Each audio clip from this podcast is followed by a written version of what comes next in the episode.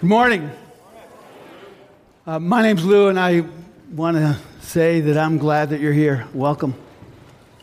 I don't even know how to describe the last few weeks. They've been almost unbearable for so many. All kinds of stuff happening, both in our country and around the globe. Stuff that, stuff that breaks the heart of God, and uh, I know breaks our hearts as well. And um, it's hard to know how to respond to that. Hard to know how to uh, pray through that. There are issues that our country is yet to deal with that keep coming up. There's brokenness throughout the world that keeps finding new ways to break. And yet, in the midst of that, we are God's people called to live in this world as God's agents, as God's presence, and hope, and peace, and love. We're going to be talking about that today. Couple of weeks ago, we started a new series on the fruit of the Spirit from Galatians chapter 5, and I'll read that passage in a couple of minutes. But the idea behind this is what does it look like? How do we live as God's people in this broken world in a way that actually reflects the character of God, the purpose of God? How do we live in this world in a way that reflects what Jesus said were the two greatest commandments? Love the Lord your God with all your heart, soul, mind, and strength, and love your neighbor as yourself. How do we do that? Well, the only way we do that is in the power of God. The only way we do that is with the character, the spirit of Jesus. And when Paul, the Apostle Paul, writes in Galatians 5 about the fruit of the Spirit, he's using a metaphor to talk about the character of Jesus being formed in us so that we can live the life of Jesus in the world.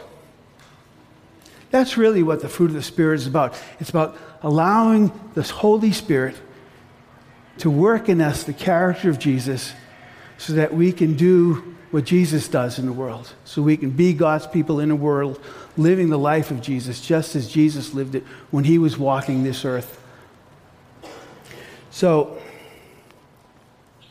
let me read the passage. We'll be reading it every week for the next few weeks. But this is from Galatians 5, and we begin with verse 16.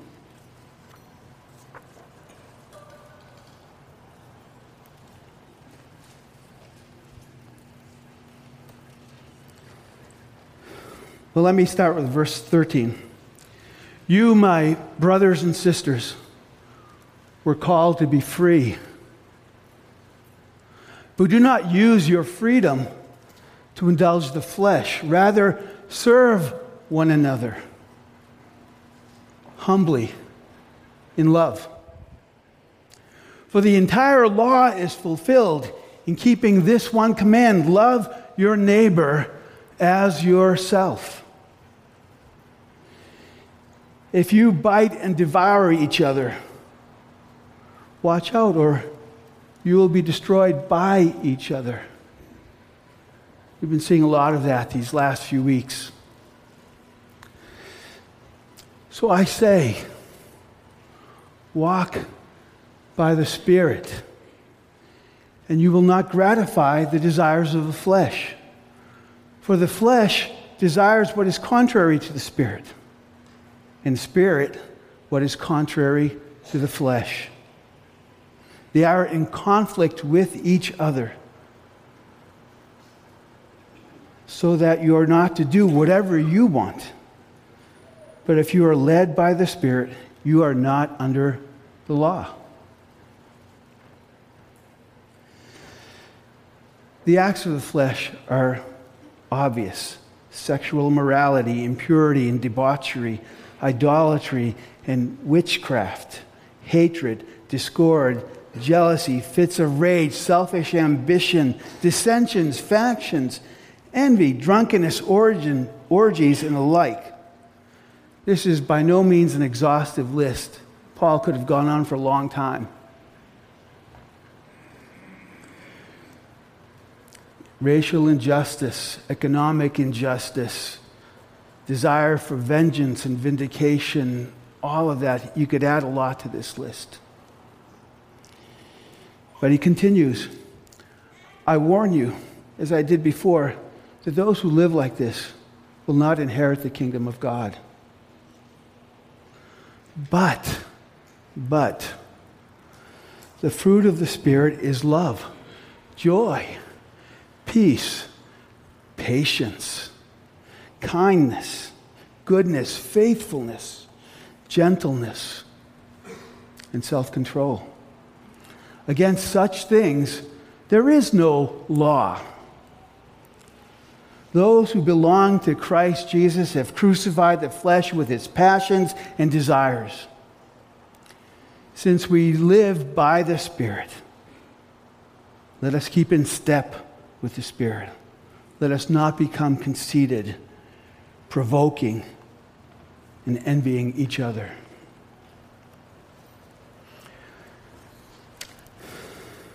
So, we're in the third week of our series on the fruit of the Spirit. And each week we'll be looking at a different aspect of the one fruit of the Spirit.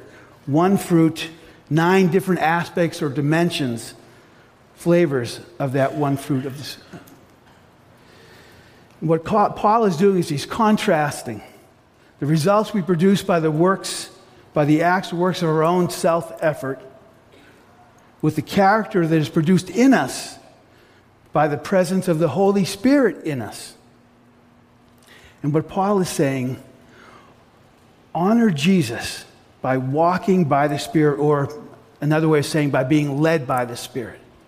That's how we honor Jesus. This week, our focus is on peace. And we're going to be talking about what peace is, why it's needed, where peace comes from, what it looks like, what it does.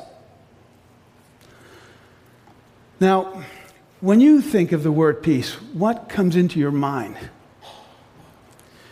Maybe, maybe you think about peace as the absence of conflict or violence or war. Maybe you think of peace as, as an internal quietness, a, a peace of mind, where you don't feel anxious or worried or stressed or hurried or fearful. Peace is when you feel calm and relaxed and at rest on the inside. Now, the biblical concept of peace is all of that. It's about absence of conflict and it's about peace of mind, but it's so much more than that as well. The Bible's concept of peace is much bigger, much bigger than what our English word peace tends to convey. Now, our English word peace is the word that's used to describe two biblical words the word shalom in the Old Testament and the word eirene in the New Testament. And eirene, the New Testament word, is a word used to translate the Old Testament word shalom in the Greek translation of the Old Testament. Shalom is the big concept here biblically. And those words, that word shalom and, and its New Testament version, eirene, and, and the words surrounding it the, the, of the same root, they appear 550 times in the Bible. And they have a big kind of idea around them.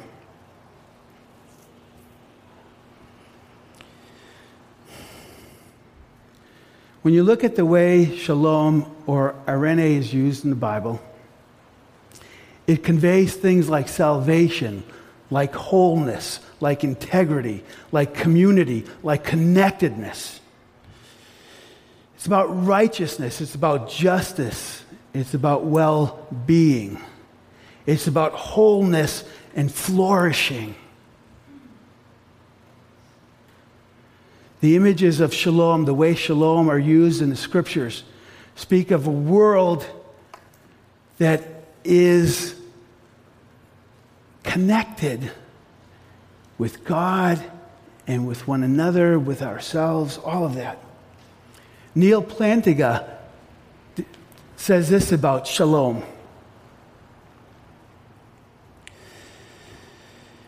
The webbing together of God, humans, and all creation in justice, fulfillment, and delight is what the Hebrew prophets call shalom. If in the fall, the right relationship of humankind to God, ourselves, one another, and the natural world were all fractured, then shalom, then shalom is the mending of each of these relationships. It is union with God, psychological peace, harmony with our fellow men and women, and flourishing in the natural world. He continues people would work in peace and work to fruitful effect. Lambs could lie down with lions. All nature would be fruitful, benign, and filled with wonder upon wonder. All humans would be knit together in brotherhood and sisterhood, and all nature and all humans would look to God, walk with God, lean toward God, and delight in God. Shouts of joy and recognition would well up from valleys and seas, from women in streets, and from men on ships. In the Bible, shalom means universal flourishing, wholeness and delight, a rich state of affairs in which natural needs are satisfied, natural gifts fruitfully employed, a state of affairs that inspires joyful wonder in us as its creator and savior opens doors and welcomes the creatures in whom he delights. Shalom, in other words, is the way things ought to be.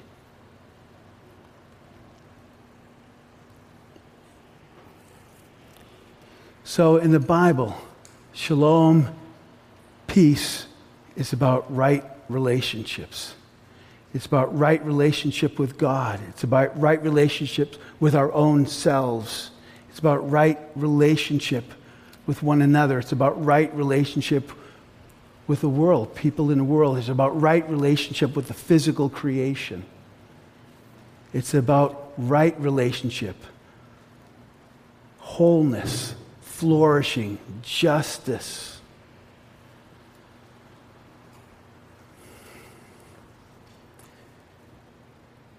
It's about love and grace and joy and hope that we extend to one another and hold with one another.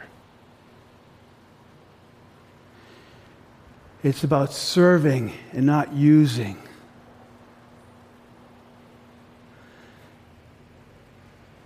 It's about giving and not taking. It's about seeing the best in one another and not the worst.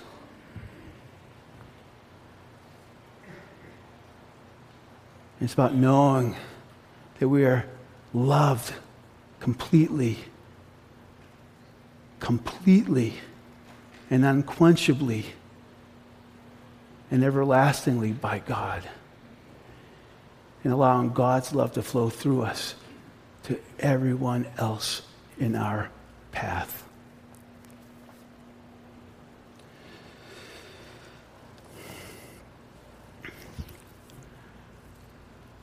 That kind of shalom, peace, doesn't come from ourselves.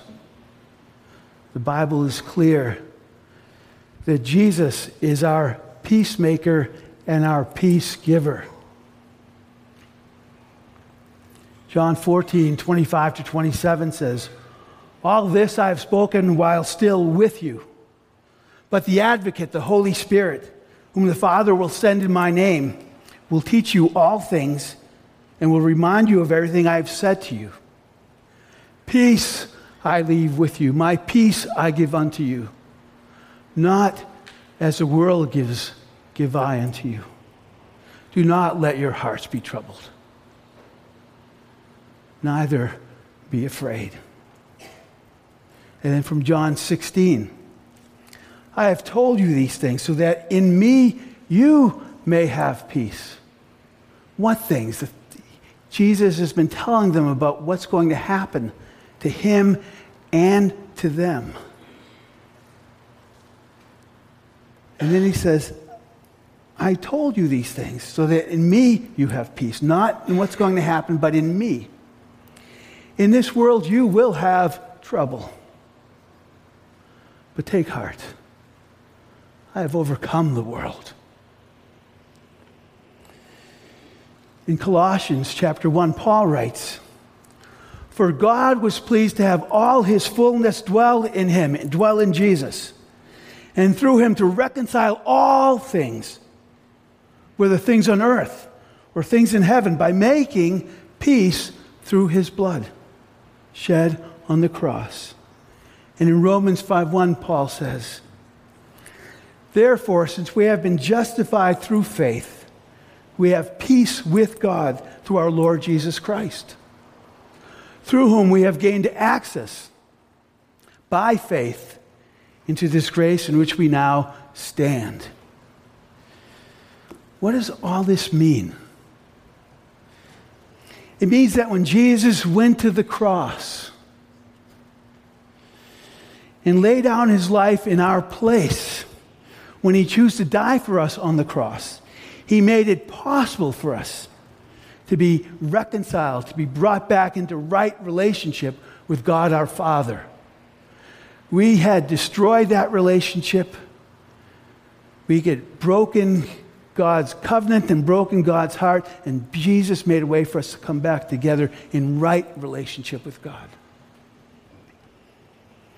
He did what was necessary to make things right between us and God, between God and us. He paid our debt, forgave our sin, removed our guilt, removed our shame, covered our shame. The result is that we have shalom, peace with God. We no longer have to hide from God or run from God because of our guilt and shame. It's been dealt with. We can go before God and know, absolutely know, that we are welcomed, accepted, we're forgiven, we're loved by God. We are precious to God in His sight and He delights in us. Peace with God anchors our soul. Peace with God serves as the ballast for our life. It holds us stable, keeps us stable. When the tidal waves of brokenness and sin and injustice and hatred and violence and confusion and betrayal, when all those things wash over us, God's peace, the peace that we have with God, serves as our anchor and our ballast. It keeps us stable and in the right place. And because we have peace with God, we can have peace with our own selves we can face ourselves, face all the stuff in our own lives, all the stuff we're ashamed of the thoughts, the lies, the cheating, the envy, the jealousy, the addictions, the failures, the slander, the unforgiveness, the anger, the bitterness and rage, the hurts, the scars, the pain, the wounds.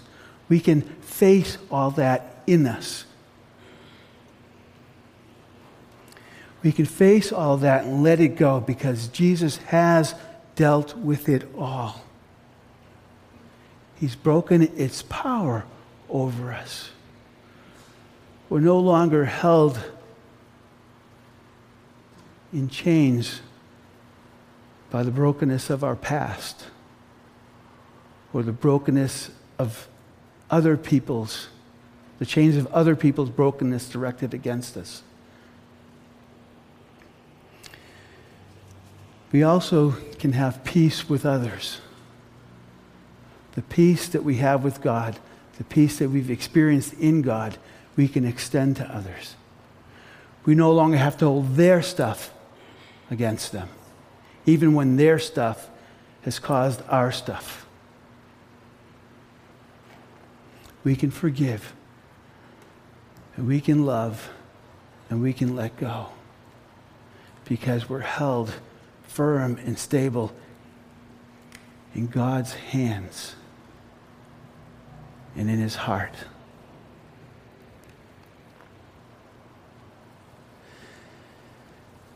And then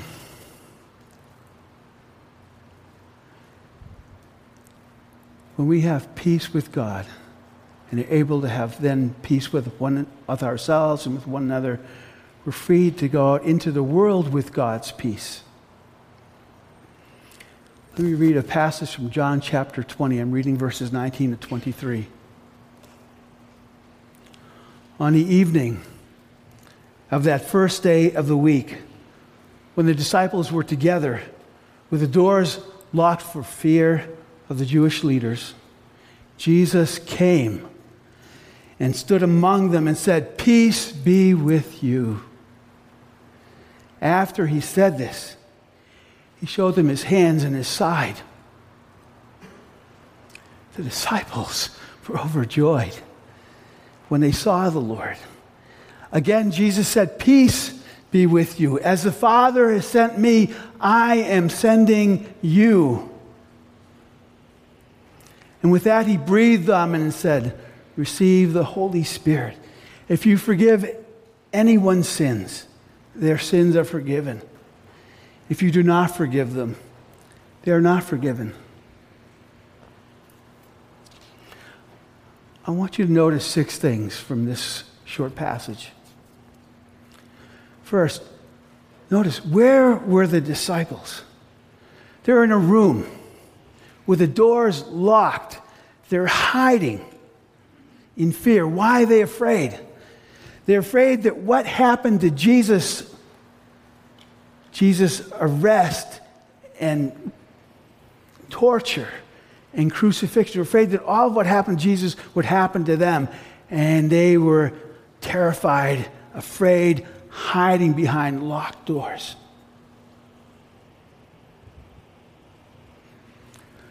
Notice that Jesus came to them where they were in their fear behind those locked doors. Jesus came to them where they were. He came to them in their fear and in their confusion and in their pain. The locked doors couldn't keep him from them.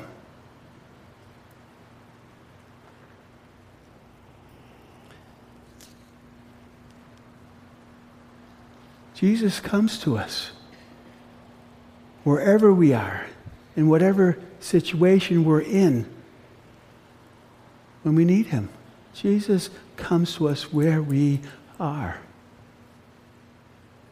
Nothing can keep Jesus from us when we need Him. Not locked doors, not unjust empires, not the betrayal of friends. None of that can keep Jesus from us when we need Him. Our own brokenness and sin can't keep Jesus from us when we need Him. He comes. Notice what Jesus says to them Peace be with you. Jesus came to them to give them his peace. Jesus wants to give peace to all of his followers. He wants to give peace to each of you in whatever situation you are in. And we, each of us, desperately needs Jesus' peace. Our world needs Jesus' peace. So, what did he do? He showed them his hands and his side. He showed them his hands and his side. What does that mean? It means that He showed them the, his hands that were nailed to a cross for us. He showed them his sides where a Roman spear had pierced him. He showed us, in other words, the wounds that came from his love for us. He showed them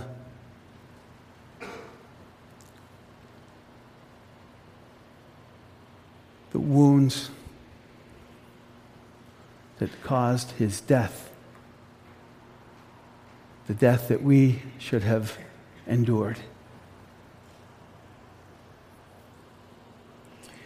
Jesus is the peacemaker and the peace giver. But making and giving peace doesn't come cheap. It doesn't come easy. It cost Jesus his life, and he laid it down willingly for us, for you and for me. The cross that killed Jesus is the cross that made our peace possible. And only Jesus' cross makes our peace possible. Jesus showed him his hands and his side because he wanted them to know it was really him, and he wanted them to know that he was radically and utterly committed to them. He loved them. He also wanted them to know that he was bigger than their fears, bigger than their sin. He was bigger than the devil displayed through the Roman Empire. He was bigger than death. He's bigger than injustice.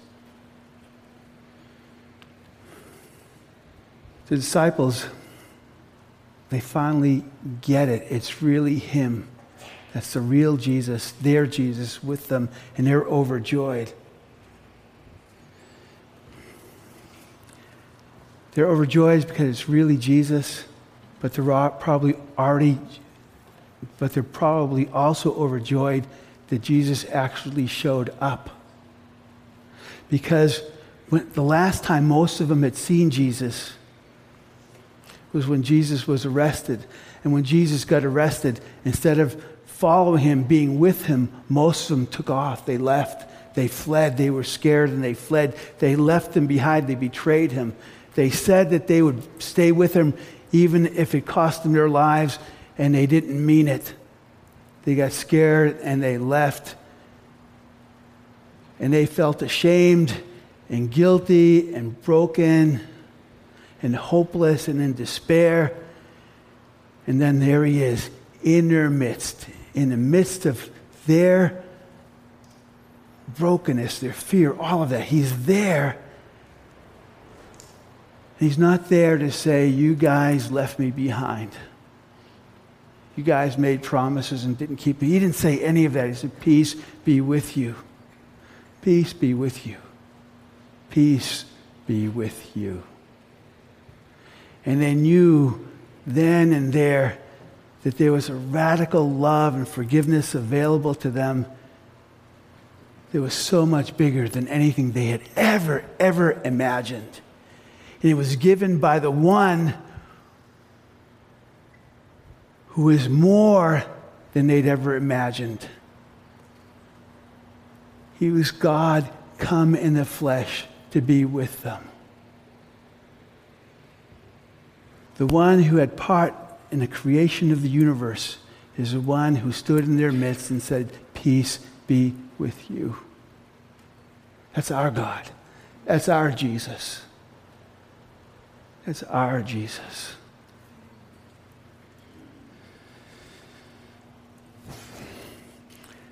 He shows them his hands and his side, and he says a second time, Peace be with you. As the Father has sent me, so I am sending you. And then he said, Receive the Holy Spirit. Receive the Holy Spirit. Everyone you forgive will be forgiven. Everyone you don't forgive will not be forgiven.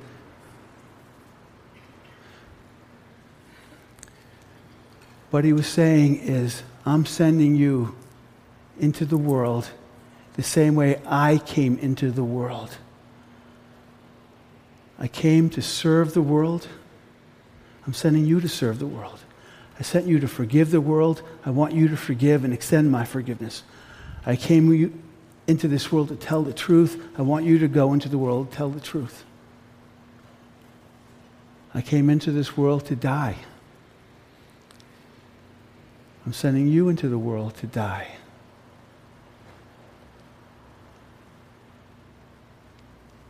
But I'm sending you into the world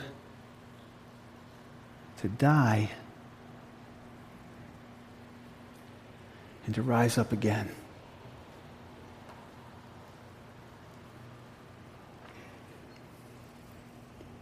The world is not in a good place. The world's not the way it was meant to be. Our world is scarred, it's broken, it's polarized, it's divided, it's unjust, it's unfair.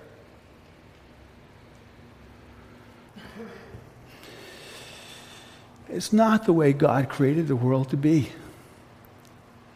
But hear this. Hear this. The way the world is now is not the way the world will be. The way the world is now is not the way the world will be. Our God will renew and remake this world. In the language of Revelation, He will make all things new. The world will be cleansed, it will be healed, it will be restored, it will be made whole when Jesus returns. And in the meantime, we, God's people, Christ's followers, as a community of God's people filled with His peace, given His Spirit, we're to be a sign to our world that a new world is coming.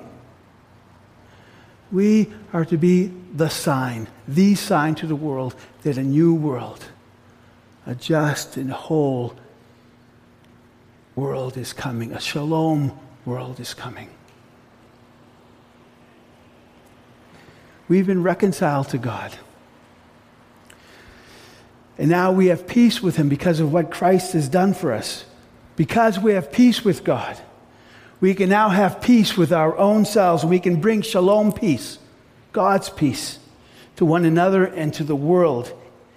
In Jesus' name, by the power of the Holy Spirit living, living in us. Shalom, shalom peace is a vision. It's a vision of what God will bring into being. You and I are made for something better than what we see in the world today. We're made for something better. The world was made to be something better. Shalom is a vision, it's also a declaration. A de- declaration by God that the way the world was created, the way the world should be, is the way the world will be one day. Jesus said to his disciples, in that room with the doors locked for fear of the Jewish leaders, he said to them, Peace be with you. As the Father has sent me, I am sending you. And they heard him and they believed him and they trusted in what he said. And they went out into the world. They left, they unlocked those doors, they went out, no longer afraid of being killed. They went out into the world with the love of Jesus, with the peace of Jesus, by the Spirit of Jesus. And they lived in a world like Jesus lived. And they turned the Roman Empire on its head. They loved the people no one else would love. They forgave the people who had done despicable things to them. They served people without regard for their own safety or health. They did all that and they shaped, they changed the course of history. And we're in this room, this sanctuary today, because they heard that message. As the Father sent me, I am sending. They heard that and they believed it. And they received it, trusted, and acted on it. They did that. Human beings, broken, sinful, often confused, scared, just like us. People just like us heard that message and he received Jesus' peace and in his spirit went out into the world. And so can we. We are God's people. We belong to Jesus. Because we belong to Jesus, we do not have to be shaken by the brokenness of this world. Because we belong to Jesus and have his peace, we can bring peace to a world that's desperate for it. We can bring wholeness. We can bring joy. We can bring justice and righteousness. We can do that because our God is with us and working in us and through us.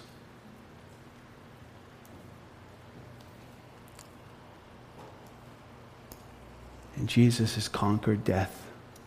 He's conquered sin. He's conquered all that fractured our world in the first place. And He's remending this world. And we get to be part of that in these days. And we get to see it in fullness when He returns. That's our destiny. Let's pray.